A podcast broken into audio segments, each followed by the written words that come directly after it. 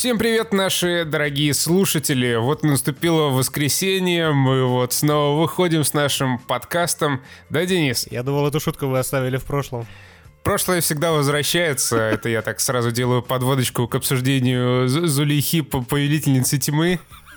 Э, вот, короче, да, и э, м -м, вот у нас сегодня это начало необычное, потому что вот все, все просто весь мир просил нас, чуваки, давайте сделайте Patreon, мы хотим вам платить денег за то, что вы занимаетесь какой-то абсолютной ерундой. И мы решили, что самое время наконец-то э, занять этот плацдарм, это в разгар кризиса и пандемии. Да, типа мы подумали, не, ну как, когда вот как не сейчас, когда доллар стоит каких-то безумных количеств рублей, рублей, когда ни у кого нет денег, когда все болеют коронавирусом, вот когда, как не сейчас, да, завести свой Patreon.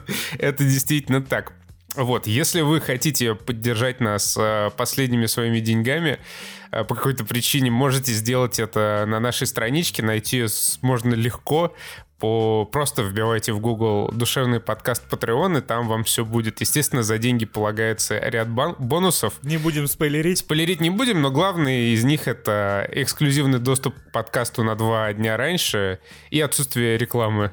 Ну, в тот момент, когда она у нас появится. Если она у нас появится. Если она у нас появится, да.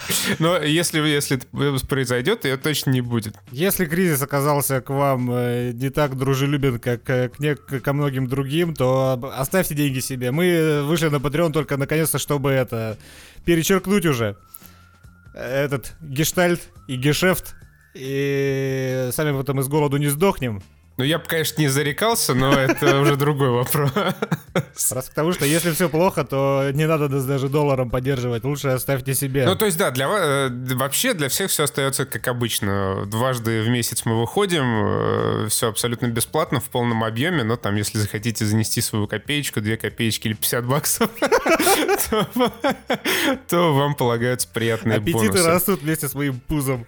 О, ну тогда это, конечно, да, там какой-то надо было еще тир сделать на, на я не знаю, сколько, сколько ты за один, сколько ты за один присест э, съедаешь в денежном эквиваленте? Я не хочу говорить об этом. Или присеста уже не существует, у тебя только один прилеж. Я только открываю холодильник, не отходя от холодильника, уже добиваю себе требуху. Мне кажется, вот я представляю так, ты просто заказываешь каждый раз новый холодильник, забитый едой, а старый выкидываешь в окно. Э, ладно, сегодня у нас э, в первую очередь э, посвященный кинематографу выпуск. Мы посмотрели уйму всего просто потрясающего. И переходим к нашему первому пациенту. В прошлом году вышел, в, конце, прошлого года вышел потрясающий фильм «Кошки». Киномюзикл, снятый по просто мюзиклу. По мюзиклу, написанному по мотивам детского сборника стихов. Вот так вот я даже что узнал. Вот даже как. Вообще, в принципе, вот мюзик, я ненавижу мюзиклы.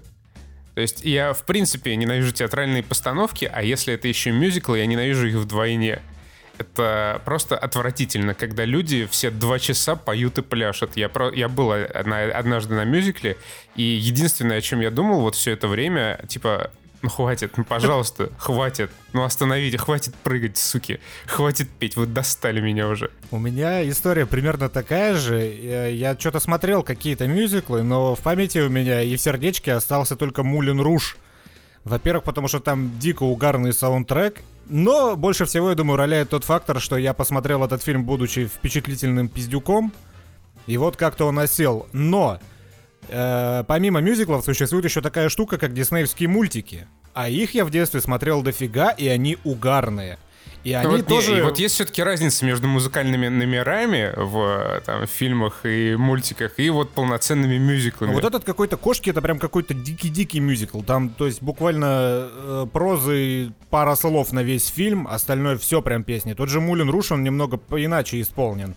Там есть место какому-то, знаешь, обычному прямолинейному развитию сюжета, помимо песен, потому что кошки, чтобы вы понимали, начинается песня, заканчивается песня, тут же начинаются следующие. Там ну, буквально два слова успеют актеры сказать просто вот, вот так вот без музыки и снова песня. И все эти песни, что самое печальное, это просто презентация каких-то новых кошек, которые попадают в кадр. Это какой-то чисто с нарративной точки зрения, ну... Какая-то абсолютная срань там. Да. Какой-то, блядь, конкурс кошек.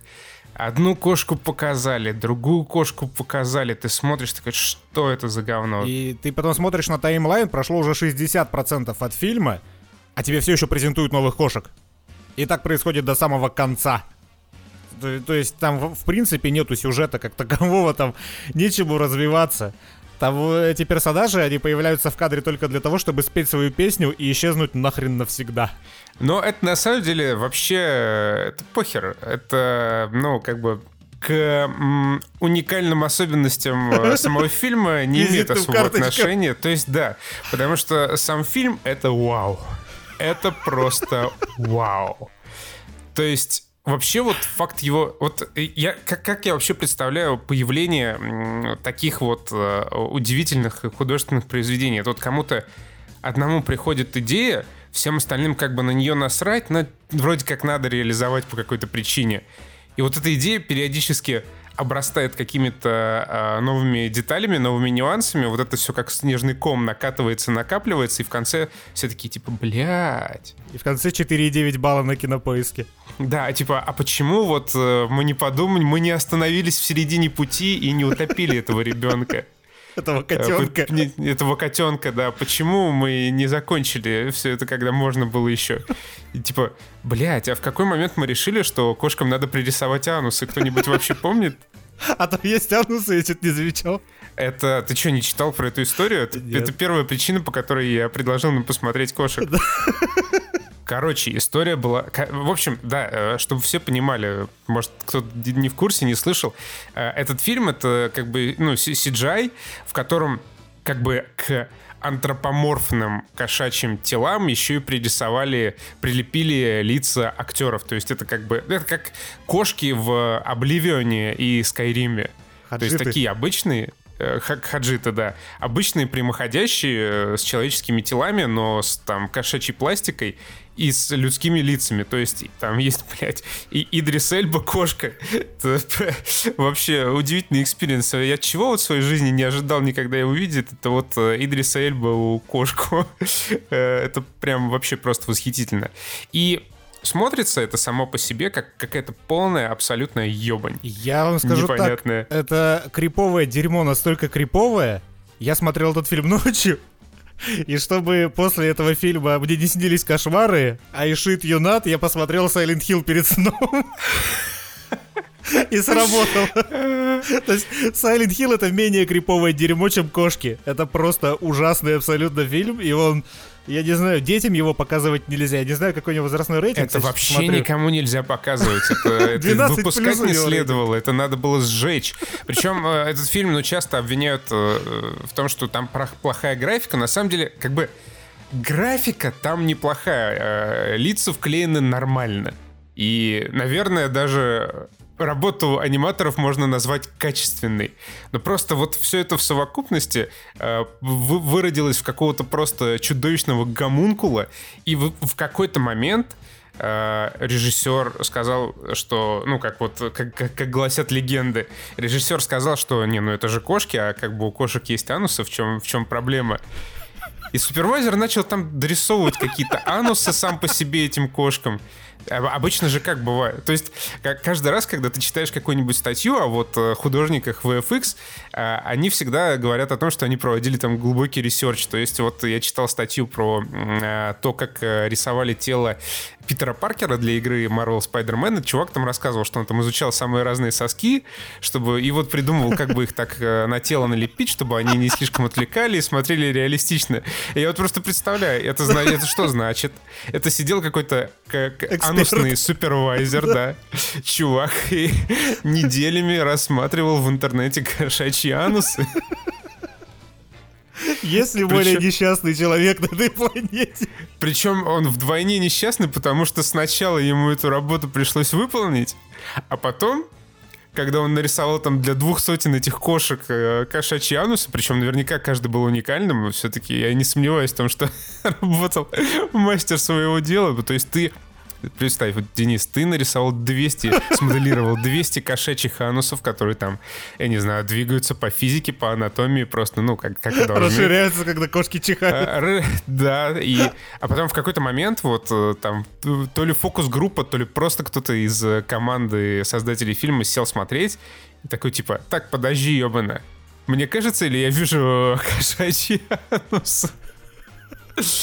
И в итоге вот ты нарисовал 200 анусов, потом, ближе к э, премьере фильма, их просто начали стирать. Да, И ты такой, блядь, за что? То есть, э, за что такие муки? И в итоге, да, я не помню уже какой сайт. ща- А, точно, у меня же от- открыта вкладочка.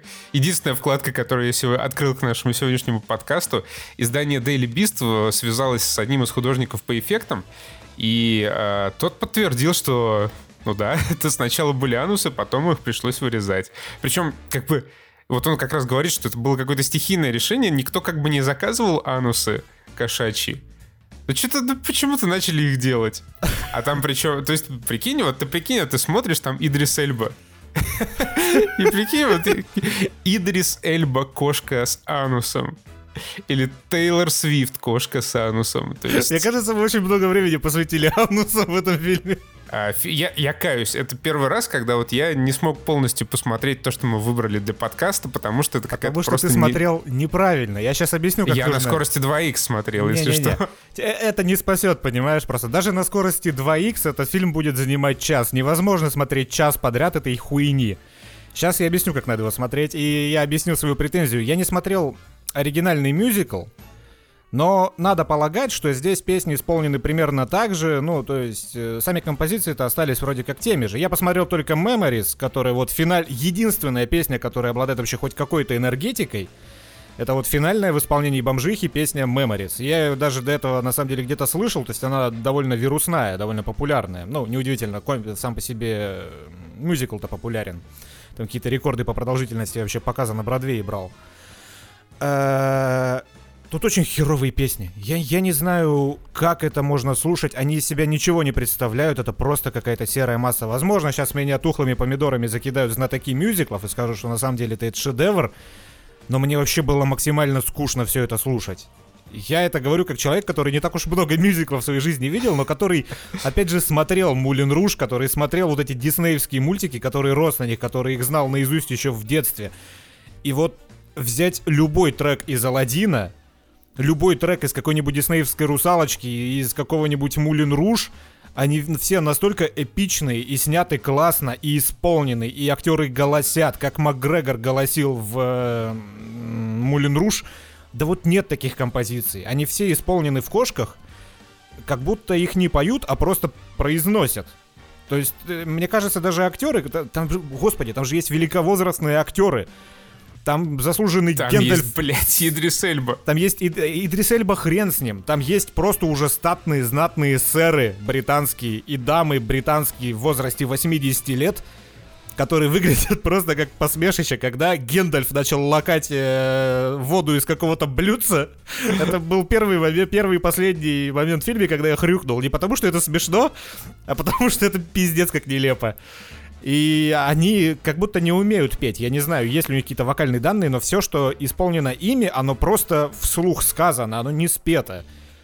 То есть даже взять Friend Like Me в исполнении или Принц Али из Аладдина в исполнении Робина Уильямса, они тоже не особо поют, но благодаря аранжировке, благодаря постановке, это все очень зрелищно смотрится и звучит это великолепно.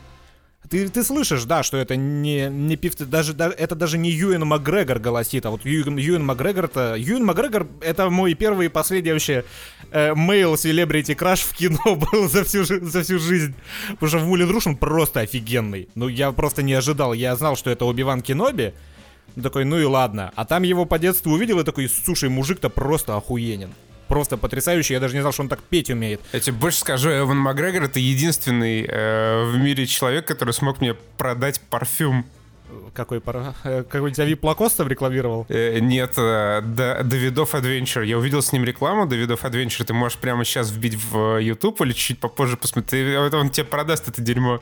Слушай, мне кажется, у Макгрегора есть какая-то своя аура, потому что я помню, что Луи Си Кей давным-давно еще в каком-то из стендапов говорил, что, типа, единственный мужик, которому я бы отсосал, это Юин Макгрегор.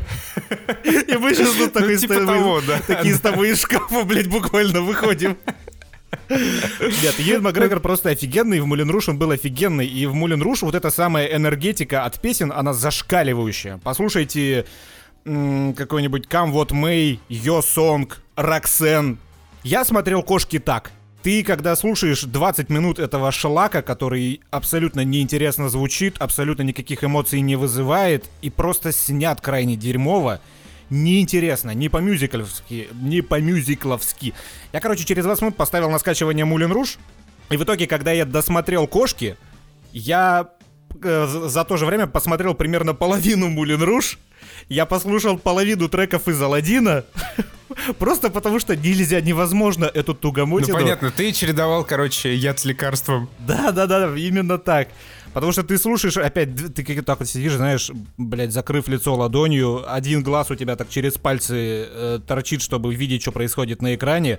Проходит две песни, 8 минут хронометража, ты такой, нет, блядь, ну невозможно. Включаешь э, «Принц Али» из Алладина, и там «Prince Ali, fabulous he, Ali Ababwa», вот это вот.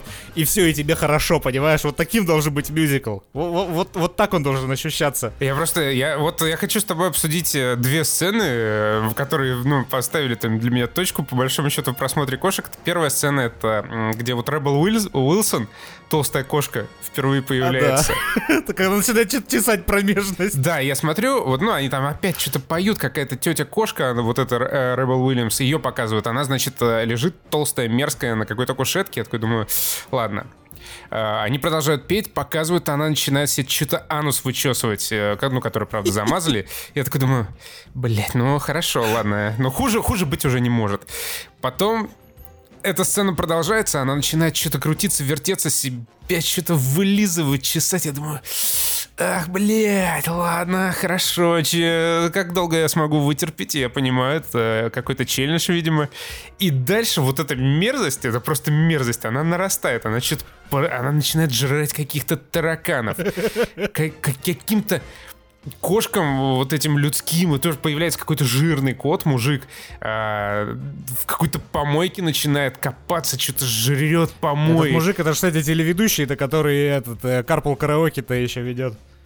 Да, это он разве? Что я вообще его не признал. Да. Это у которого как раз Кара Делавинь э, рэп-батлилась э, с Франко, с младшим. Вот, э- вот это я помню, да. И я думаю, типа, вот я досмотрю до того момента, когда они начнут дерьмо там свое жрать, не знаю, обмазываться им, или все-таки этого не будет. Я решил не проверять, вот скажи, это было где-нибудь? Ну там в итоге Идрис Эльба снял одежду и, ну, грубо говоря, да, было. Я понял, да. Я тоже, я дошел до этого момента, где Рэббл Уил- Уилсон что-то сняла с себя шкуру, под шкурой оказалось платье, надетое на ее шкуру. Я такой, что, блядь, вообще происходит? Почему какие-то кошки в кедах пляшут? Как Ну, это? это- это мюзикл, это что нормально. Это, то есть, что это вообще за срань полная? Как бы, вот реально этот фильм, э, ну, очевидно, с каким-то большим бюджетом, по-моему, сотка указана на кинопоиске, но, скорее всего, он стоил гораздо больше. И то есть вот, э, ну, столько сил было у Грохана, очевидно, это все нарисовано, очевидно, это все анимировано. И, типа, вот почему это вообще появилось? Ну, То есть в какой момент они решили, что смогут на этом дерьме заработать? Как вот... И то есть вот они сидели, продумывали эту сцену, например, вот появление героини Рэббл Уилсон, они такие типа... Ну чё, у нас мюзикл, как бы смешной, давайте ща юмора навернем. И начинают, типа, ну, э, из чего можно сделать юмор? Ну вот, давайте она жопу себе чешет. Такие типа, ну, ладно, надо додавить, давайте она сейчас вылизывать себе жопу будет. А теперь давайте ему будет вылизывать жопу. И начинается парфюмер. Да. Слушай, Короче, э. Я тебе скажу так, э, в кошках это все, да, исполнено максимально мерзко, но в целом такие вещи, они свойственны, ну, например, для той же Мулин Руж. Неподготовленному человеку смотреть Мулин Руж крайне кринжово будет, потому что там есть такие же упоротые сцены, абсолютно э, наигранные, вот такие, знаешь, театральные, преувеличенные, приукрашенные, где происходит просто полнейший абсурд, на который даже мне сейчас, человеку, который уже знает и любит этот фильм, на них смотреть тяжело достаточно. Но, опять же, одно дело это абсурд э, и какая-то вот театральщина, другое дело это какая-то просто невыносимая мерзость, ну, которую да, показывают. Вот в кошках это все гипертрофировано именно из-за того, как вообще выглядит и как снят весь фильм. Кошки, реально, это мерзкий фильм. Он, но э, справедливости ради, это, это смешно. Это действительно смешно.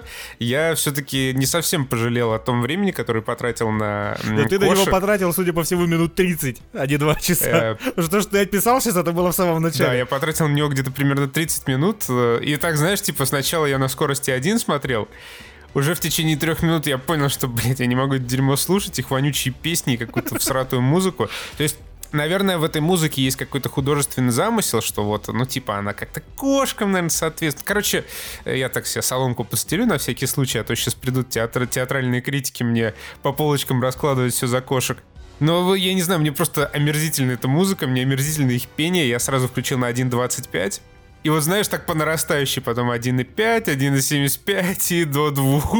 Да, э, ну вот к пению у меня, у меня реальный вопрос. То есть это не с сарказмом, не с подъемом вопрос, а кто реально, например, знает эту историю, в комментариях напишите. Это в оригинальном спектакле, в оригинальном мюзикле театральном, то такие же, ну, такие же сцены, ну, то есть э, это хорошо считается или что? Потому что мюзикл-то дико популярный был но я это вот в фильме слушать вообще не могу. Они реально, они не поют. Мы, вот, вот эти же самые ведущие, которых понабрали. Э, вот это вот толстая баба, это толстый мужик, э, Гендальф, М из э, Бондов. Э, Джуди Денч. Э, Джуди Денч, да. Они ну, они же не умеют петь. Они, э, это люди, ну, может, они умеют петь ИРЛ, но в фильме они не поют. Они просто рассказывают стихи, более-менее попадая в ноты. То есть там не было задачи петь. Опять же, как пел Макгрегор. Вот Макгрегор прям пел. Там прям с надрывом э, и совсем было в Мулин Руж. Здесь этого нету вообще. Финальная последняя песня была, ну, такой захватывающей, да, она, она классно спета, эмоционально, но она так всырато снята это просто кошмар. Это просто тебе показывают лицо вот этой вот э, актрисы в виде вот этой вот кошки-бомжихи в течение трех минут. Иногда план меняется на другие лица, и все просто... Э, ну, э, какой же это мюзикл, ребят? Ну вы чё? Ну вы чё? Ну, не, ну это скучно. Даже, даже когда песня выдалась наконец-то хорошая, захватывающая, это так сырато сняли. И у меня много претензий к тому, как это снято. Там есть какие-то интересные решения, какие-то интересные ходы, когда вот тебе показывают, что кошки-то на самом деле маленькие, а вот мебель большая. Интересные задние ходы. Интересные, нет, задние ходы замазали. Э, там есть интересные ходы, но в целом, когда ты все, на все на это смотришь уже на готовое, это не вызывает вообще эмоций. Э, постановки с какими-то массовыми танцульками, они, а, ну, они, они вообще, они не скоординированы. Да там танцы беспонтовые. Я вот смотрел еще в прошлом году Мэри Поппинс диснеевскую. Которая Это тоже, ну, типа, с, э, э, с Эмили Блант. Блант. Да, вот с Эмили Блант. И там вот что-то прикольно танцуют, ну как-то вообще, ну, можно на это смотреть. Там Алладин, ну, понятно, вообще классная хореография, замечательный, бодрый, хороший фильм. А тут ты смотришь, что-то они как-то там двигаются, вроде в ритм, вроде не в ритм, вроде вместе, вроде не вместе, вроде в попад, вроде не в попад, и типа, ну окей, ладно, когда это дерьмо закончится и следующий номер будет.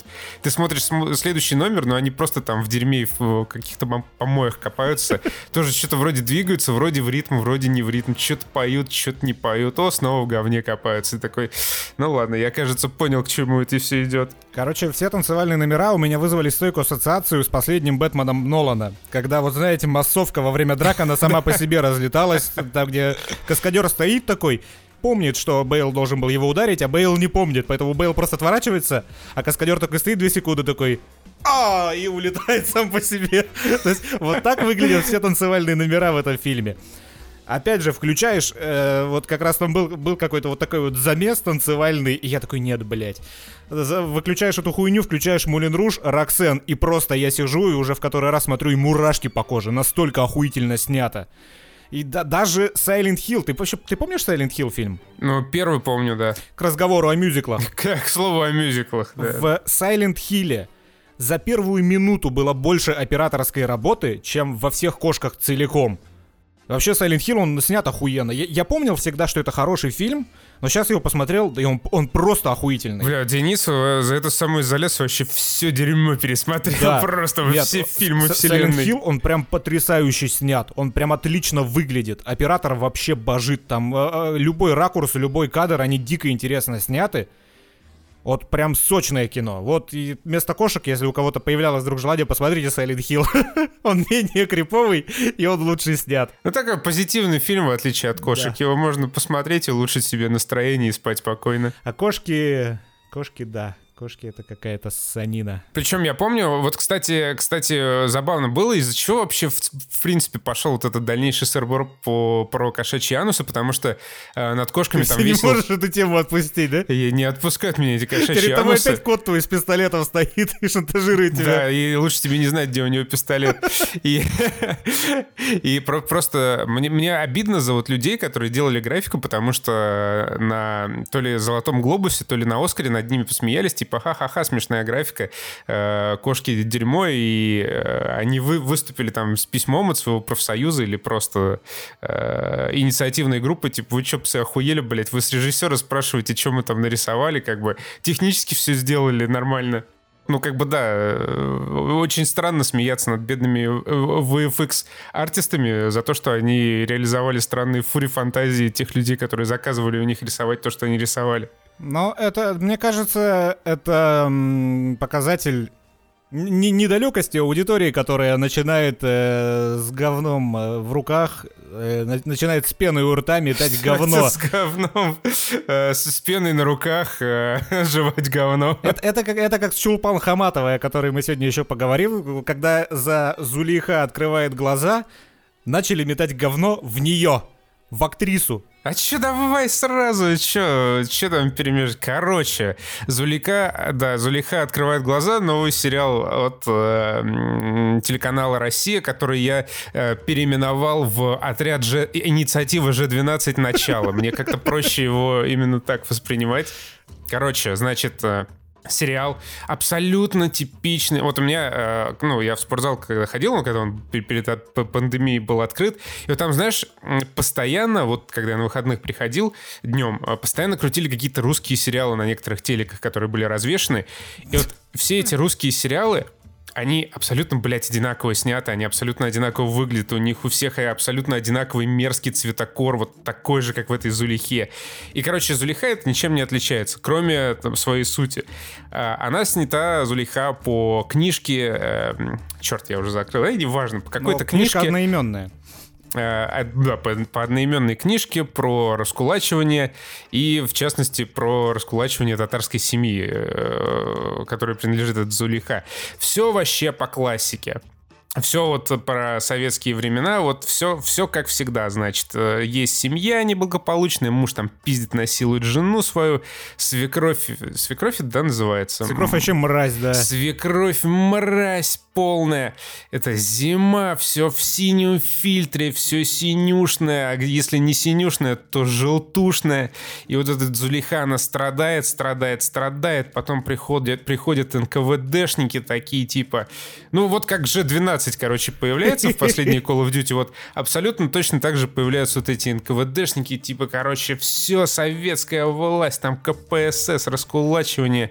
А дело, если Э, что, в Татарстане. Ислам, мечети, вот это да, все. дело в Татарстане. И вот это все вот э, по, доброй традиции. Вот эти вот Ж-12, значит, убивают мужа, раскулачивают эту семью, отправляют их всех нахуй в Сибирь. По пути они останавливаются в мечети. Мечеть там уже переделана в хлев. В хлеву там ебутся эти НКВДшники. Просто на пол. Это тоже типа отдельный эпизод, который вызвал отдельное возмущение безотносительно всего остального.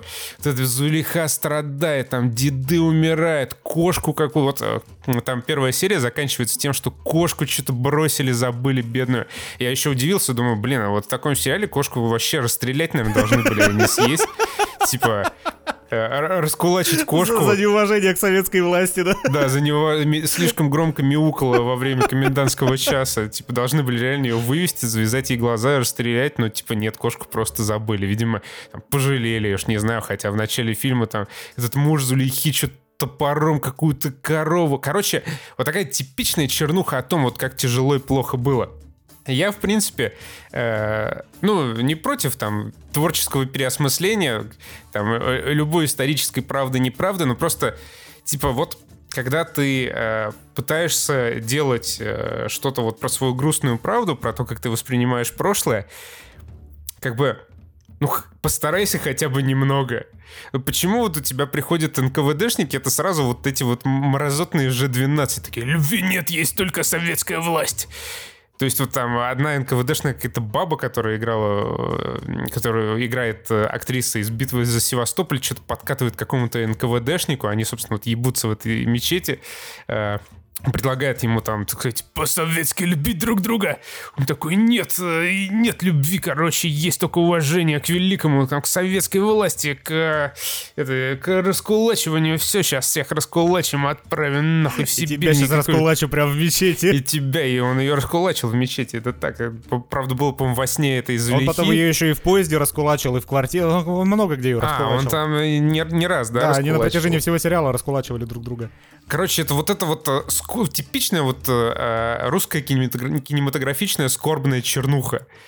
Типа, где вот все плохо, э, все персонажи абсолютно вот типичные, просто вот как всегда. И мне вот там в Твиттере еще ответили, типа, это я еще не дошел там до какого-то толстого пузатого адмирала-генерала, который является потрясающим собирательным образом Гитлера, Сталина и любого плохого персонажа, которого ты вспомнишь. Э, и, э, в общем, естественно, вот этот сериал, который бы никто вообще нахуй не заметил бы никогда в жизни, э, вызвал бурную реакцию у аудитории. Начали что-то какие-то депутаты жалобы подавать. Милонов там сказал, что все это вообще происки Запада для того, чтобы, как говорится, лодочку раскачать. Хотя в сериале вроде нет ни одного гея. Почему Милонов вообще заинтересовался этим сериалом? Не знаю, может есть. Я просто да. не дошел еще. Может, ты тоже еще не дошел. Да, может, я не дошел. Просто сам по себе, вот особенно на контрасте, понимаю, сейчас будет очень странное сравнение на контрасте с э, фильмом Extraction, который, простите, на самом деле называется «Тайлер Рейк. Операция по спасению». Э, это просто он настолько неинтересно снят, он настолько беспонтовый, настолько там вот эти наигранные так, диалоги. Подожди, да суть, суть же не в этом. Да неважно, как он снят, не, э, он снят для аудитории, которая до сих пор смотрит Россию один. В основном это половозрелые женщины, домохозяйки и бабушки. Половоперезрелые женщины, бабушки да. и домохозяйки. То есть э, это фильм не для нас с тобой изначально, поэтому что уж его сравнивать с Экстракшеном-то? Хотя я сравнивал ну, кошки с Silent Hill. сравниваешь, да? Я хочу... У меня на самом деле позиция другая. Э, мне кажется, что фильмы, ну, по крайней мере, я наивно полагаю, что фильмы и сериалы снимаются не для того, чтобы показать какую-то историческую правду, а для того, чтобы рассказать историю. Историю каких-то людей, и конкретно здесь, в том числе, историю этой Зулейхи, этого э, большевика, его бабы, доктора, который с ними в поезде ехал. Мне кажется, что я смотрю, ты там ты... вообще нормально так поглядел серии. Нет, я посмотрел две серии. Ну, где-то там а, час сорок ну, суммарно. Дальше, конечно же, смотреть не буду, просто чтобы понимать суть вопроса. Мне кажется, что если ты берешь какой-то исторический период, ты берешь его для того, чтобы создать э, какой-то, ну, как, какой-то старт для истории. Да, чтобы создать э, фон для происходящих в истории событий. И мне кажется, что ты можешь показывать э, как хочешь вообще все это, если фильм не заявлялся как исторический. То есть, например, «Викинг», который мы в подкасте, как только он вышел, а, обсирали. Викинг говно не потому, что он переврал историю, а потому, что он говно. Ну, он, он, он, он э, нормально, красиво снят, но история там полный мрак. Писали ее на отъебись. Э, персонажи не прописаны вообще. Э, главный чмошник это чмошник, а не князь. О чем мы говорили тогда, еще сколько лет назад. И типа мы сошлись просто на том, что фильм хуёвый. Потом, например, вышел обзор Бэткомедиана, где он разобрал все это, там целое расследование с исторической точки зрения. То есть, как это было у Нестора, как это было в фильме. Почему здесь один друг другому друг, а в фильме он ему же враг? Почему все это не сходится? Откуда корабли взялись э, в то время? Такие прям огромные. Он просто сказал, что это исторически полное говно, и он показал, что на ТВ, смотрите, вот это все преподносили как э, кинодокумент. То есть буквально снимали по каким-то источникам историческим. И вот в этот момент, например, мне уже становится обидно за то, что меня наебали. Та же самая история, например, с движением вверх, когда мне абсолютно похуй. То есть вы можете рассказывать любую историю, переосмыслять, переделывать, э, чтобы она смотрелась интересно и захватывающе. Но потом, опять же, тот же Бэткомедиан сказал, смотрите, вот, блядь, э, с ТВ вставки, где они говорят, что это все по секретным документам и все это пиздец какая правда. И тогда уже, например, у меня к этому фильму тоже появляются вопросы, а какого хрена вы мне напиздели, сказав, что это э, снято по реальным событиям, на самом деле нет. Когда там показана лень сценаристов, которые взяли, например, фильм «Мираж на льду» и просто его перенесли, его события перенесли на эти реалии и сказали, что это снято по историческим документам и мемуарам.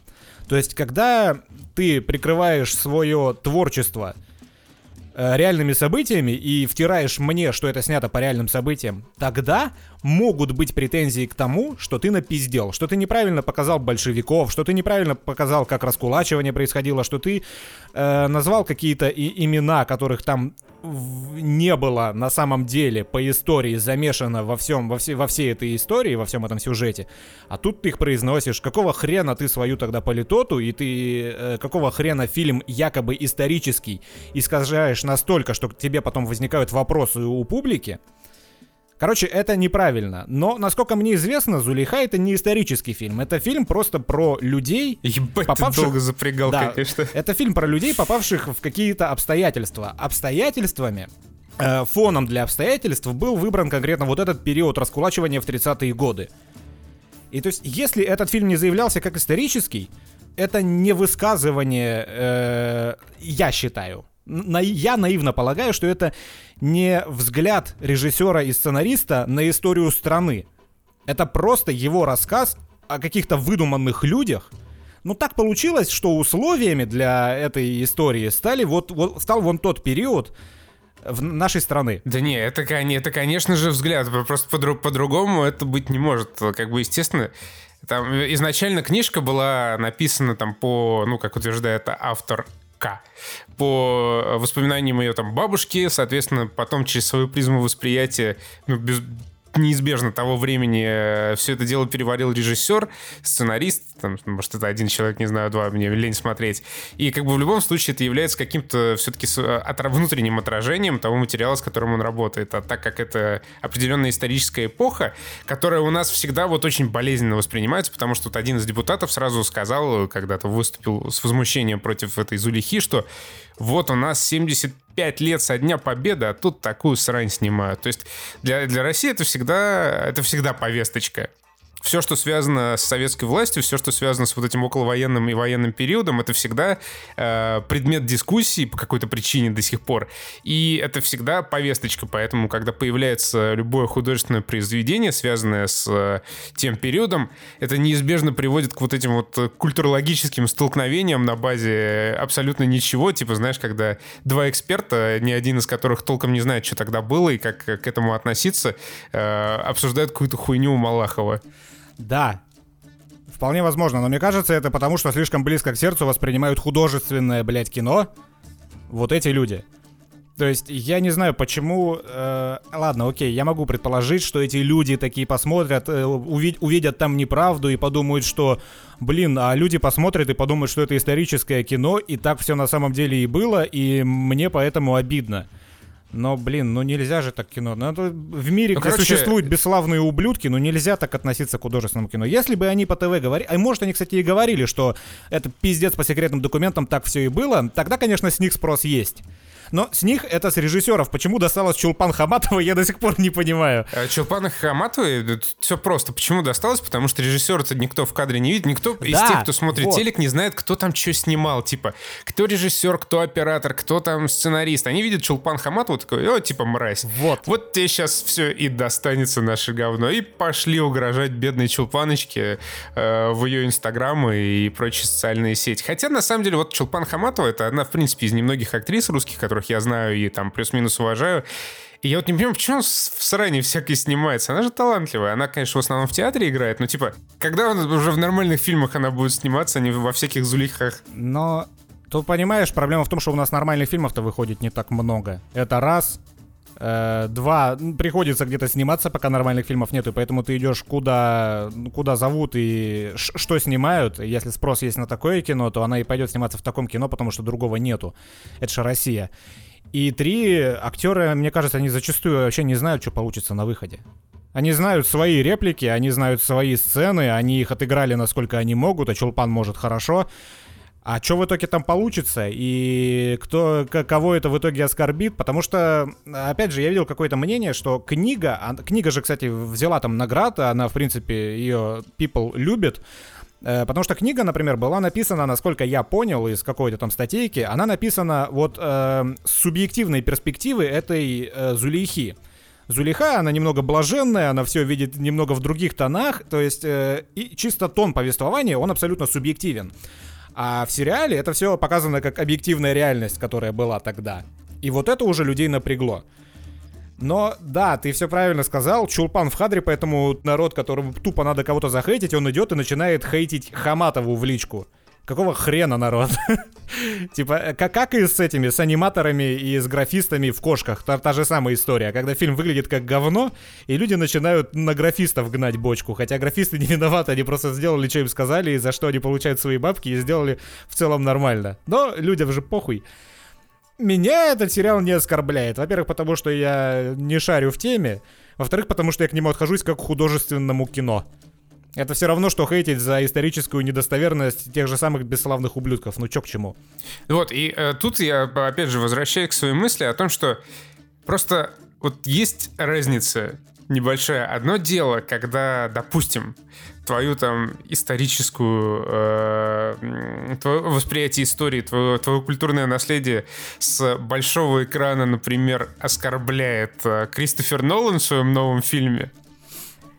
И другое дело, когда выходит очередной, абсолютно просто очередной сериал на телеканале «Россия-1». Ну да, это разный уровень таланта просто. Это как бы, э, ну вот, э, как, э, ну, конечно, моська и слон не совсем там верная аналогия, но типа, Блять, как вот может быть, в принципе, людям не насрать на, на это говно? У нас сейчас что, проблем не хватает, обсуждать более нечего. Типа, об, э, оскорблять бедную Челпан Хаматову за Зулиху? Ну, серьезно, вот за это? За роль, блять, она актер, она не сценарист, она не режиссер, тем более. Да, я, да, хрена? да, это, это во-первых, и во-вторых, ну, в принципе, ну, как можно вообще без снисхождения относиться к чему-то, что выходит на России один?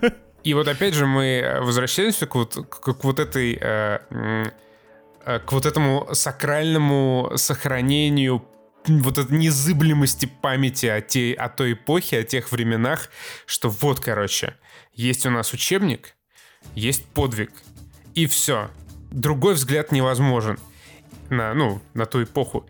И вот самое отстойное в, вот в этой, так сказать, социальной парадигме то, что когда э, какие-то кинематографисты пытаются альтернативный вот этот взгляд преподнести через свои фильмы и сериалы, вот почти всегда получается какое-то неизбежное вот говнище, где приходят вот эти НКВДшники, начинают убивать, насиловать, грабить и так. Потому что это типа, удобный setup. Ебана. Это, это ну, удобный конечно, setup. это стараться не надо. Вот да. ты отряд G12 сделал, все, они пошли там месить говнище кровищу, и все, как бы вот те злодеи готовы, НКВДшники. Эх. Ну, а с другой стороны, смотри, вот Extraction. А вот, э, вот мы смотрим экстракшн, и люди, которым нравится экстракшн, их не оскорбляет то, что они видят на экранах, а каково и индусам? Когда вот показывают тебе в современности реальную Индию, и там, типа, вся полиция, включая полковника полиции города, она под каким-то э, наркобарыгой. Он э, ходит, убивает копов, ему за это ничего не... Ну, то есть, короче, когда вот власть буквально в стране захватил наркобарон, и тебе это показывают как текущую действительность. Почему вот никого это не оскорбляет? Из наших. Не, потому, потому что, что там... нам похуй, что показывают про Индию, а вот про нас нельзя? Потому что, опять же, там э, вот это, это все э, безопасный сетап, опять же. То есть, как бы, э, что ты хочешь снять? Вот задача. Снять, как Крис Хемсворт э, дичайше вообще всех разъебывает в городе. Просто в труху. Как сделать так, чтобы это было э, обоснованно и понятно? Э, он не может просто так копов убивать, но это будет не круто, не, кру- не красиво, не здорово. Значит, что нужно сделать? Нужно сделать так, чтобы это были продажные копы, которые тоже злые, подчиняются злодеям. Причем ты обратил внимание, что большая часть вот этих копов, которых он мочит, они все в каких-то масках, шлемах, э, в балаклавах, Да, их лица да, там да, да, почти скрыты. Это как вот штурмовики из «Звездных войн», просто такая некая безликая масса, которая подчиняется главному злодею. И, соответственно, они тоже являются таким, типа, просто продолжением вот этого злодейского злодейства, которое встает на пути у доброго в его помыслах э, расово-белого голубоглазого австралийца Криса Хемсворта. Я, мейт. И вот, вот это все, это как бы важные элементы той экспозиции, которую ты даешь. И вот в экстракшене это не может вызывать никаких вопросов, потому что как раз экстракшн является охуенным художественным произведением. Вот видишь, это, э, тут э, су- суть-то та же. Поэтому мы к этому окружению относимся просто как к окружению X-этапу. Но когда э, мы смотрим сериал на России, мы к этому относимся как к исторической правде, которую нам захотели сказать. Хотя нам захотели рассказать просто про то, как Зулейха выживает в поезде, который мчится в ссылку. Но отношение к этому разное почему-то у людей. К, к тому, как нам показывают Индию, к тому, как нам показывают Россию у нас по Да телевидению. нет, понятно, что, всем-то насрать на Индию. Вот, и, вот именно, да. Если вы начнете относиться к сетапу и там, и там одинаково, то вас и оскорблять это ничего не будет. Потому что ну, это, это просто, блядь, сетап для истории. Главное, главное в фильме история э, персонажа, а не история страны. Нет, это все-таки тут, тут есть тонкости, и эти тонкости, они связаны все-таки с талантом людей, которые занимаются ну, это тем, тоже, чем да, они конечно, занимаются. конечно. Ну что, давай к экстракшену перейдем. К- Переходим к экстракшну. Просто охуительный фильм. Только называется он не экстракшн. Денис, я попрошу тебя не Да, путать. да, да, да, да. Этот фильм называется Тайлер Рейк Операция по спасению. Мы Пиздец, его я только так называем. Времени, что ли, много у людей, я не понимаю, вот эту всю хуйню выдумывать. Ну тут, блядь, ну зачем? Кто у нас знает, что такое Тайлер Рейк? Я, я даже не смог нагуглить оригинальный комикс. То есть, сейчас я вам объясню суть в чем. Я еще когда смотрел фильм, думаю, блин, как-то все гладенько, так по-комиксовски. Оказалось, что это в итоге все равно экранизация комикса. Причем сценарий, который написал Джо Руссо, один из братьев Руссо, которые снимали все лучшее у Марвел. А снято это по комиксу, автором идеи которого стали как раз вот эти братья Руссо. То есть такая петля замкнулась. И э, как-то Куэйт, типа, называется этот комикс. Я когда посмотрел фильм, увидел в титрах, что основано на комиксе Куэйт, автором которого были братья Руссо. Я вбил в гугле Куэйт, и я нихуя не нашел. Вообще. Я, я, я в гугле ничего не нашел про этого Тайлера Рейка даже после просмотра. Зачем российскому зрителю в названии Тайлер Рейк, о котором он априори нихуя не знает? Тем более с учетом того, что это, блядь, не, э, фильм не для кинотеатра. Да, для Нетфликса. Но вот э, называется, да, Тайлер Рейк Операция по спасению. Вот, а я э, признаюсь честно, я люблю Netflix за то, что он мне подкидывает боевички, но все эти боевички, конечно же, если их оценивать, как мы оцениваем кино для кинотеатров, они говно. Что было? Был э, Полар, да, с э, Матсом Микельсоном. Ну, он такой балдежный, временами смешной, но он несерьезный абсолютно, его не получается воспринимать как полноценное кино, такой, ты такой, да, это боевик для Нетфликса. Был недавно с, э, от э, Тима Бё... э, Тим, господи, Какого? Бёрд. Майкла Бэя. Нет. Ну, да, да, вот был от Майкла Бэя. Очень сочный, очень дорогой э, фильм. Э, с очень приятной картинкой и с очень классными кадрами, но смонтирован просто через жопу и смотреть его невозможно. Вот серьезно воспринимать его нельзя. Ты просто такой, да, там Райан Рейнольдс веселится, все бабахает, кишки разлетаются, ха-ха-ха, весело, но говно. Но зато Netflix, поэтому типа нормально. Для Netflix норм. Был э, фильм, где э, толстый Бэтмен бегал по джунглям э, вместе с э, Педро Паскалем. Что-то там гра- граница 3. Да, какое-то да. вымученное название, которое даже в памяти не откладывается. И тоже он особо как-то внимание на себя не заострял и в памяти не откладывался. Ну, бегают по джунглям и бегают. И был еще вот недавно Питера Берга, вспомнил, Питер Берг, э, режиссер, э, снимался там э, Марк Волберг, Элайза Шлезингер, э, стендап-комик американский, девчонка. И он просто полная хуйня. То есть это даже хуйня для Netflix, мне кажется. Казалось бы, известные режиссеры, известные актеры, но фильм просто говно. Как боевик это полная чушь, как э, фильм э, сюжетный это тоже полная чушь. И поэтому я от Extraction не ждал вообще ничего. Я думал, ну типичный опять будет проходной боевичок от Netflix, который прикольно посмотреть дома, прикольно, что тебе не нужно идти в кинотеатр, но это будет такая же хуйня, как и все остальное боевичковое, что выходит на Netflix. А оказалось просто феерия. Абсолютно фееричное кино. Просто оди- один из лучших фильмов, не знаю, который я видел в последнее время, просто по тому невероятному удовольствию, которое я получил от просмотра. Да, и о, он просто, понимаете, в чем прикол? Он настолько же, типа, вылизан и выверен, как вот как раз комиксовские фильмы братьев Руссо. То есть там сюжет, он как бы шаблонный, И он особо даже мощных эмоций не вызывает, но он очень аккуратно сделан. То есть прям все вот у тебя есть. Вот это вот, знаете, вся, вся динамика отношений э, главного героя и пацана, которого он защищает. Вот этот вот антагонист, с которым тоже развиваются ну, давай, отношения. Короче, погоди, погоди, э, по порядку. В общем, по сюжету. Есть крутой оперативник э, Тайлер Рейк, который живет там, бухает в своей Австралии. Э, тем временем на другом конце земли, в Индии, у одного наркобарона другой наркобарон похищает сына. И этого сына нужно спасти. Его, значит, э, Тайлера Рейка вызывает э, подруга, которая работает там в какой-то частной военной компании, говорит, давай, короче, отправляйся в Бангладеш и спасай этого пацана. И вот тут начинается, собственно. И начинается все это феерично. Вот по боевке это прям рейд, натуральный рейд. И это восхитительно. А я вот, нет, мне кажется, это все это не совсем рейд. Вот я рейд смотрел, мне, честно говоря, не очень понравилось, потому что вот там они слишком азиатские драки такие, ну, типа, да, вот они красиво прыгают, очень красиво вертятся. Ну вот, типа, вот, э, как это говорится, э, сейчас модно говорить у ютуберов, импакта, вот, импакт не ощущается.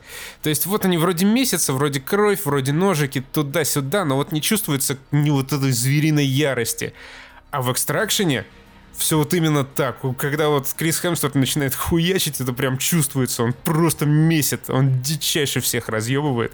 Это прям, ну, просто вот звериная какая-то ярость совершенно великолепная. И она передается прям с экрана, и ты такой смотришь, вау, это круто. Да, причем, я не знаю, мне кажется, что там не, та, не, такой, не так сильно были задействованы каскадеры, потому что часто у тебя еблет прям Криса Хемсворта в кадре, и в этом фильме есть просто великолепный лонгшот, то есть он... 12-минутная Ты посчитал, да? Я тоже перемотал и посчитал.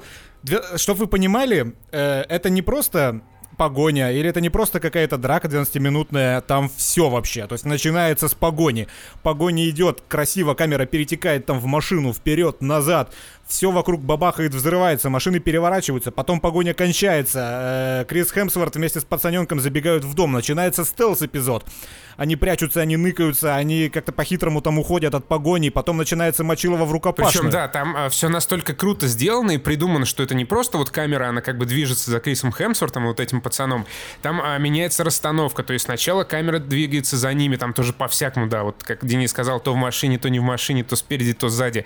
Потом они куда-то убегают, и нам показывают э, все еще вот этим вот э, одним планом э, полицейских, ну как бы с их перспективы показывают картинку, вот они идут, пытаются их искать. Потом появляется снова Крис Хемсворт, начинает мочить этих э, полицейских, нам снова показывают как бы с его точки зрения вот эту экшн-сцену, потом камера уходит за пацаном, который пытается сбежать и как бы с его перспективы уже показывается. И вот это не просто, ну, технически круто снятый эпизод 12-минутный, это еще и круто продуманная сцена с кучей всяких нюансов, с кучей всяких э, классных э, эпизодов. Я вот смотрел просто мейкингов, парочку роликов.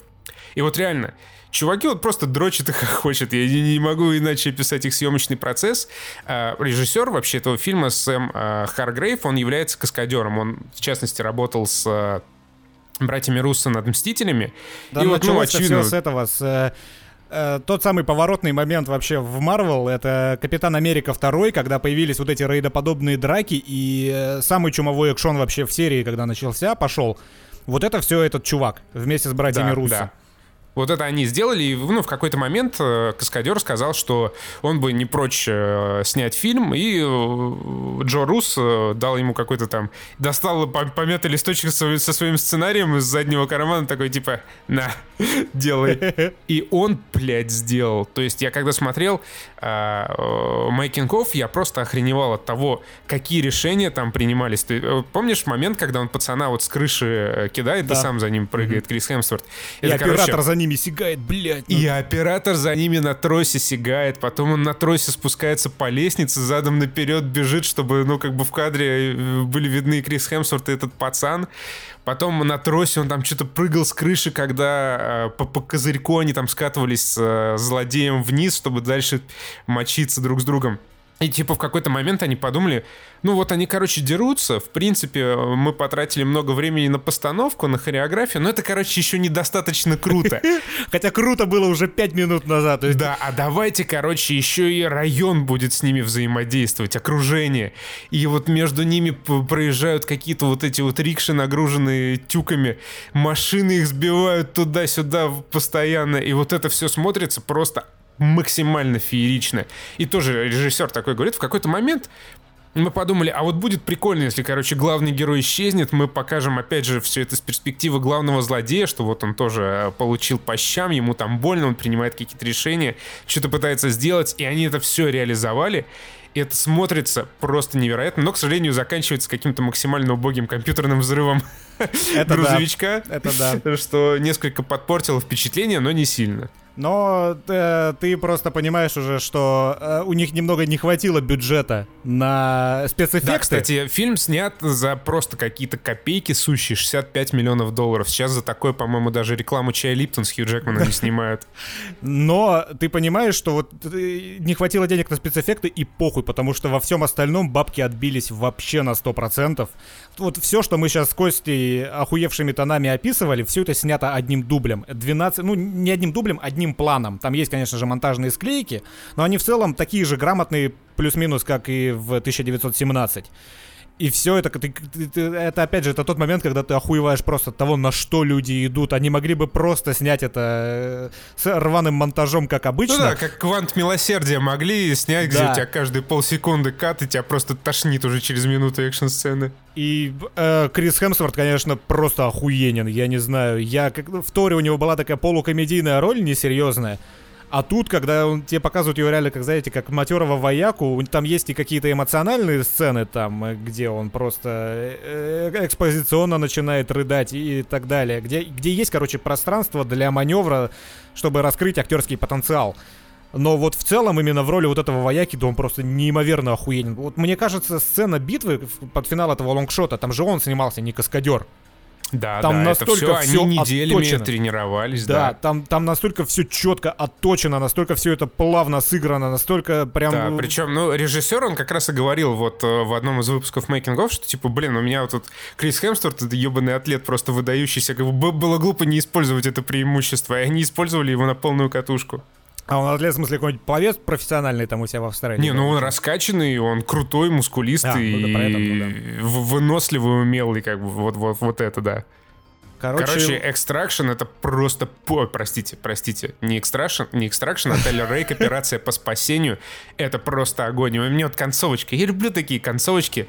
Вот в духе... Ну, ну, ну, ну вот я, я не без надо спойлеров. аналогии приводить сейчас. Э, но вот прям... Хорошо, хорошо. И уже думают над тем, чтобы приквел, может быть, какой-нибудь сбацать. Типа Сэм Харгрейв говорит, вообще что-то так заебись получилось. Мы думаем еще, еще разок снять. Мне интересно, сколько он соберет. Э, это же нигде информация, насколько я понимаю, по, нет, по нетфликсовским картинам не разглашается, и даже то есть, сами прокатчики, э, сами авторы картины, они не, им не разглашают эту информацию. Ну, только если по блату, наверное. Там считаются просмотры по домохозяйству, пока вот э, никакой информации не было. Эх, ну, в общем, э, наконец-то я не смотрел, м, да, признаюсь, до сих пор «Ирландца», но вот э, именно с точки зрения в контексте боевиков, я наконец-то рад, что вот сняли действительно хороший, ну, как хороший, пиздатый. Не удивлюсь, если это станет вообще лучшим экшеном года пиздатый для Netflix боевик, наконец-то, впервые за историю Netflix. Потому что все остальное было, ну, такое, типа, ну, срань, конечно, но за то, что вы не заставляете меня переться в кино, дома я, конечно, посмотрю и лайк поставлю.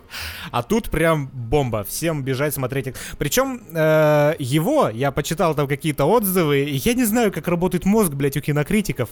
Его захейтили за излишнюю жестокость. Ты представляешь? Это, Отлично да. снятый боевик про кровь кишки распидорасила. Захейтили за излишнюю жестокость. Критики. Кто эти люди? Ну вот, кстати, вот здесь я вообще категорически не согласен, потому что вот такой прям ярко выраженной неуместной жестокости там нет. Ну, а, вот когда реально начинают нет кишки выпускать, ну, типа как вот в Birds of Prey ты смотришь, там тебе зачем-то показывают, как эта маска что-то с кого-то лицо сдирает. Это абсолютно вообще ни к чему, это не нужно этому да, фильму. В контекст фильма самого не вписывается особо, в настроение. Да, вот это как раз неуместная жестокость. А здесь, а здесь все вот прям идеально. Да, тебе показывают просто, тебе показывают фильм про звериную жесть, на которую люди готовы пойти ради чего-то.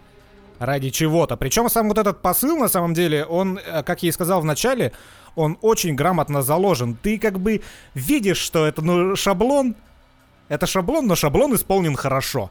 То есть ты даже, ты, когда у тебя доходит до какого-то конкретного переломного момента фильм, ты понимаешь, что сейчас будет, и оно есть, потому что вот он, да, он, э, он очень похож на Марвел. Он абсолютно предугадывается, он абсолютно понятен. Да более того, у главного героя, по-моему, сила не меньше, чем у Тора. Когда он телом одного чувака ломает шею другого. Это просто Да-да-да.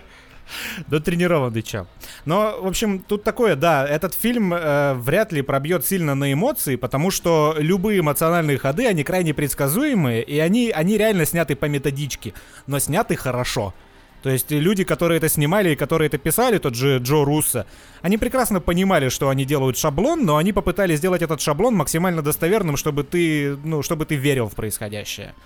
И отыграно, опять же, Крисом Хемсвортом и даже пацаненком индийским хорошо. От, ну, вообще, то есть Крис Хемсворт для меня открылся. Я не могу сказать, что с новой стороны, потому что, в принципе, в Торе мы видели все то же самое.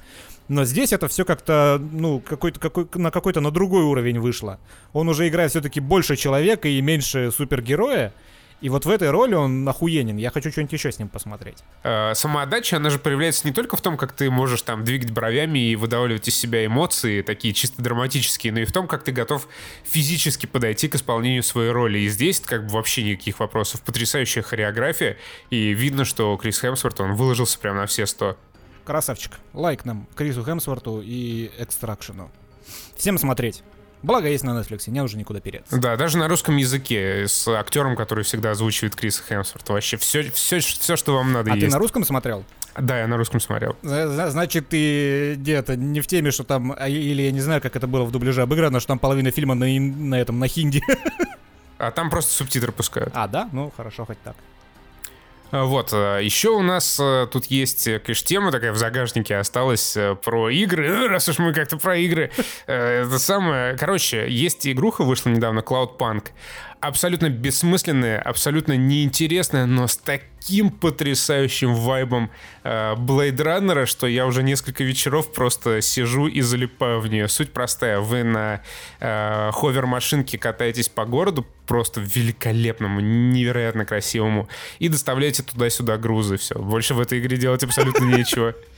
Блин, а я ж так и не посмотрел этот, э, не, не пересмотрел уже, знаешь, э, э, после, после того, как я открыл для себя Анну де Армас в э, «Достать ножи», я ж так и не посмотрел Блейд Раннера, но а хотел.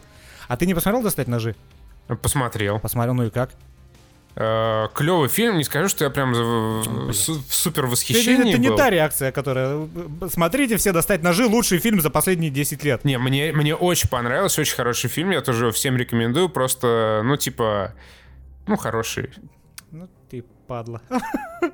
Нет, да, я просто в дикого... Я посмотрел его за неделю семь раз. Нет, там есть куча классных деталей, поводов его пересмотреть, но, типа, ну, классный фильм, да. Понятно, Но короче. Я, я, я хочу обратить внимание. Это был не тот классный фильм, который ты две минуты посмотрел и типа классный, да, можно больше никогда к нему не возвращаться. Это тот классный фильм, который я посмотрел от начала и до конца, и может быть еще когда-нибудь второй раз Даже пересмотрю. без ускоренной перемотки надо полагать. Никакой ускоренной перемотки. Вот это подвиг. Ну ладно, это я так между делом. Э, я-то... У меня все еще не прошла волна вот этого волна заинтересованности Silent Hill, ой, господи, Silent Hill, Resident Evil. То есть, как я, как я говорю в прошлом подкасте, я поиграл в Resident Evil 3 и меня накрыло. Короче, меня накрыло до такой степени, что я прошел еще и The Evil Within. И мы с Костей обсудили так между делом, у нас, оказывается, история абсолютно одинаковая с Evil Within, что у него, что у меня. В первую часть мы поиграли 15 минут, и такие, чё-то какая-то залупа, ну ее нахуй. А потом вышла вторая, и во вторую мы залипли. Ты вот до конца прошел вторую? Вторую я прошел до конца, и вот я еще освежил в памяти как раз позавчера первую часть, и я так сказать, смог понять, почему мне не понравилась первая часть. Э, не из-за графена или и муторного начала? Абсолютно точно не из-за графена. Графен, ну, норм там. Блять, он абсолютно ужасен с, контрастностью да с его. Нормальный. Он выглядит просто как кусок говна какого-то, потому что там навертели ползунков, не понять каким образом. Если, если твой персонаж э, чуть-чуть оказывается в тени, то он просто черным силуэтом виден на Да, экране. это Ну, Это, какая-то срань дикая, кто-то дико оплошал. Хотя, может, это, конечно, было сделано для для погружения вот именно в, то, в тот сеттинг, в который нас хотели погрузить, но все равно сделано это что-то максимально всрато как-то. Короче, мне не понравилось в первой части э, то, что вот без э, как бы понятной экспозиции, которую тебе заранее дают, это все выглядит как вот типичный какой-то японский хоррор, ну, поначалу. Где ты сразу падаешь какое-то говнище, ты в этом говнище ползаешь, на тебя вот эти монстры какие-то лезут, э, они тоже это все в, гови, в говнище, в кровище. И я вот я просто не очень люблю такое, где ты просто, ну, знаешь, ползаешь в говнище. И не понимаешь, что происходит, да? Да, и вот первая часть, она начинается абсолютно так же. Плюс она по постановке прям очень сильно проигрывает второй, а вторая, она вот прям супер, супер. Там э, art direction крутой, там крутая режиссура, там потрясающие cinematic и. И вот это тебе как-то сразу, ну, показывают. И плюс я посмотрел э, короткое summary про первую часть, чтобы понять, что происходит. И вот когда я уже понимал, э, о чем там сюжет, в чем суть, мне как-то ну, сразу интереснее стало. И вот во вторую часть я прям втянулся. Я ее прошел чуть ли не за 2-3 дня. И прям был в абсолютном восторге. Э, Первое Evil Within мне как раз не понравилось тем, что сначала непонятно, что происходит, и кажется, что ты как, ну, в каком-нибудь аутласте, да, попадаешь в это дерьмище и просто ковыряешься в нем там на протяжении 15 часов. И это ощущение, да, оно не проходит, ну, да, оно даже в финале до конца не проходит, потому что тебе толком так ничего и не объяснили. Первые пять глав я проходил, наверное, пять дней. Потому что, да, да, потому что ничего не понятно. Ты, э, там есть классные какие-то режиссерские находки, там есть классная вот эта смена места действия. Но а когда на тебя вот так вот, ты просто идешь вперед, тебя какой-то поток воздуха толкает, ты улетаешь назад в стену, в итоге ты приземляешься на стену как на пол, тебя снова откидывает э, на стену, и теперь это пол. Короче, это, и ты уже где-то в другом месте, оп, перед тобой какая-то церковь огромная. А Вот это все выглядит прикольно, но тебе ни хера не понятно, что происходит, и поэтому ты просто такой, ну окей, я понял, да, режиссер может творить любую хуйню, его ничего не Ну, ты, ограничивает. ты теряешь инте- просто интерес теряешь. Да, это вот как Dark. Souls, в которой мне ну, просто неинтересно играть. Типа, ну, это неинтересно. Там непонятно, что происходит. Это, чтобы понять, нужно читать там описание предметов. Ну, типа, ну нет. Да, нет. и, и- и когда ты не понимаешь, что происходит, и ты понимаешь, что э, постановщик и сценарист тебе не будут объяснять, что происходит, ты понимаешь, что они просто ставят себя в такие условия, когда они могут творить любую херню сюжетно. А ты как бы должен И ничего им за это не... этому. Да, а ты как бы должен кивать такой, да, окей, хорошо, но нехорошо, да, потому что, ну, какие- какие-то законы вселенной должны быть очерчены хотя бы. И это как бы игра не хоррор, по большому счету. То есть тот же Silent Hill, он как-то пожестче на мозг давит, но вот э, здесь я не фанат вот этого всего кишков постоянно свисающих отовсюду, э, абсолютной мерзости, которая давит, и я просто, я не могу. Я зашел вечер, поиграл 40 минут, прошел одну, одну главу, такой, нет, дальше я не могу, мне надо отдохнуть от этого дерьма.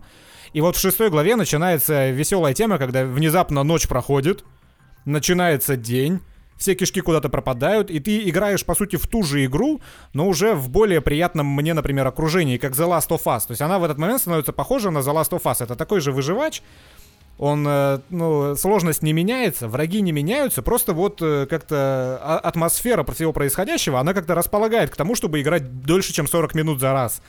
И вот тогда я уже начинаю нестись по игре, и становится интересно. И вот когда я прошел, я так и не прошел второй за его визин, потому что там на каком-то этапе, типа, наверное, посреди игры меня работа отвлекла, я пошел заниматься делами несколько дней, потом уже не стал возвращаться. Сейчас, наверное, допройду второй Evil Within. Но сейчас, когда я прошел первый за Evil Within, Возможно, даже он мне понравится больше, чем второй, когда я допройду второй. Они очень разные, и меня это очень сильно подкупает. Не, я что думаю, второй прям ты когда пройдешь, э, он у тебя в сердечко западет вообще как ничто. Да, ну просто понимаешь, они, они очень разные. Я понимаю, я в Твиттере там отписался, и люди высказывают абсолютно полярные мнения. То есть э, некоторые высказывают тоже, что у нас было мнение, и у меня в том числе, что второй охуенный, первый какой-то говна пирога. Другие говорят, что наоборот, первый отличный, второй санина бессвязная. И вот э, эти две игры, они настолько прям разные, и по механикам в том числе разные, и по атмосфере по своей разные, и по геймплею, потому что первый чисто коридорный, а второй такой с, пол- с полуприоткрытым миром, где тебе есть что поисследовать, есть куда завернуть, пособирать. э, а- а- они вот в целом настолько прям не похожи друг на друга. Я считаю, что это офигенно. В общем, э, если вы плевались первые часы от первого Evil Within, как я, то я все-таки могу порекомендовать, тем более, что времени свободного на карантине у многих полно, все-таки попробовать. И вот со второй половины Evil Within он себя вообще с другой стороны показывает, и я вот ни разу не пожалел, что 14 часов потратил на прохождение. Прям вот, э, если, если не боитесь э, потратить время зря, то можете рискнуть, и, возможно, время окажется потрачено не зря. Потрачено не зря, окажется. Вот такая вот фигня. Я, наверное, еще... У меня, у меня куча материала, я еще какой-нибудь ролик, наверное, даже сниму по Evil Within. Ну, так, ссылки на наши прекрасные каналы есть э, в подписи на Ютубе. Я не могу все-таки, я сейчас э, глазами... Проповедь с Хигумена Сергия в скобочках Романова. Я, ну давай, Я давай. просто, я дико угорал с этой херни. Короче, если вы не знали, в стране э, введен режим самоизоляции, типа карантин, но не карантин. И э, какого-то папа, видимо, очень раздосадовало, что люди перестали ходить в его церковь и э, просить исцеления у Господа нашего Иисуса Христа.